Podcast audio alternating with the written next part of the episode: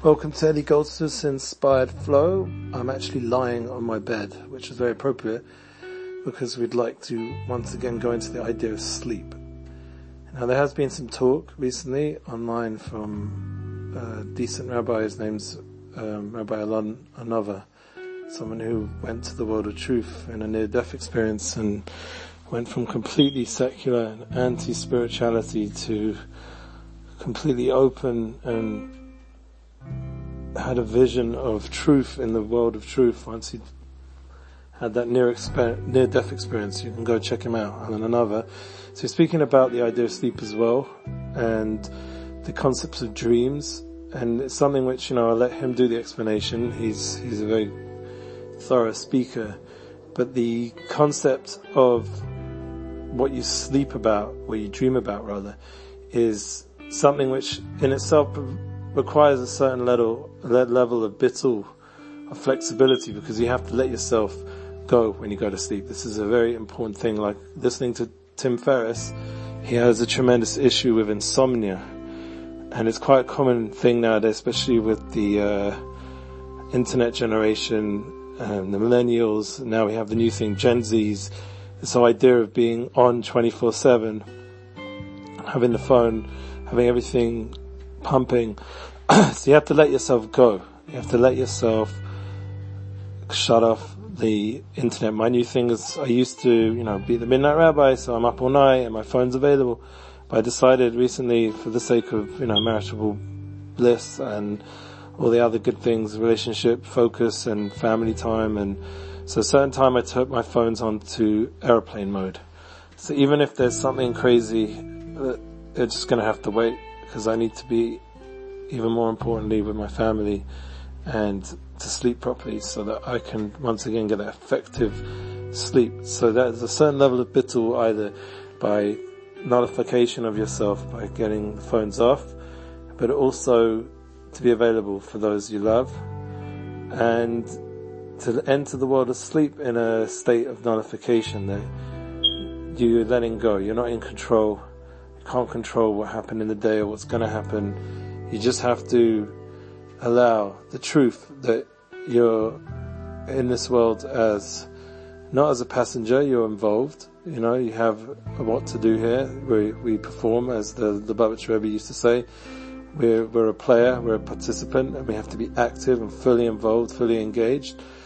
But at the end of the day, you know, the game's over and it's now time to rest up before the next performance, the next game. So that's the idea of letting go and allowing ourselves to now not try to control our financial destiny, destiny, but actually let go. And I think that even the most hardcore people like Tom Bilyeu and everyone else that's out there that's, you know, 10xing it and pushing everybody and wanting everyone to succeed their passions and, you know, Tom is actually someone himself who he will sleep the minimal, but he will make sure that the sleep he gets is high quality. Very, very strict rules about what can go on during sleep in terms of who's around and, you know, what the noises are and, you know, he needs to sleep. Like if his wife's not well, like he'll go sleep in another room, make sure one, he doesn't get sick, but two, that he should sleep well. And, you know, it's a certain focus uh, at a soft, you know, to the end to to make sure that sleep is quality. So I, I don't need to go as far as that. Thank God. I, you know, and hopefully my wife's not going to be not well. But the point is that we can all find the balance of effective sleeping, so that when we do get to that moment, we're on the pillow.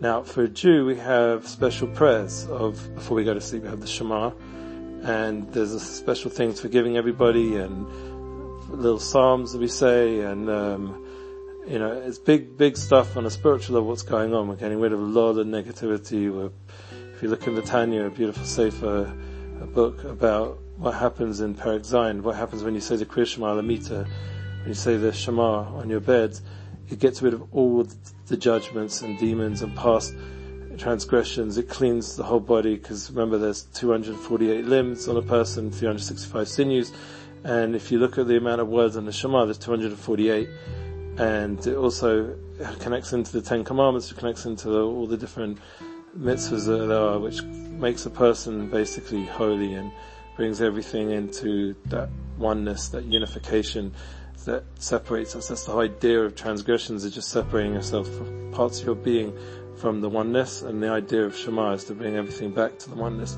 So you do that on your bed, that, that takes away all the things that took away the oneness, that made separation in the world and there's no bigger place of test which is there because, you know, that's where the bris, it's where a person is most tired and vulnerable.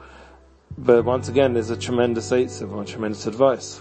We said at the beginning, the idea of nullification, just allowing yourself to let go to the oneness, to the truth.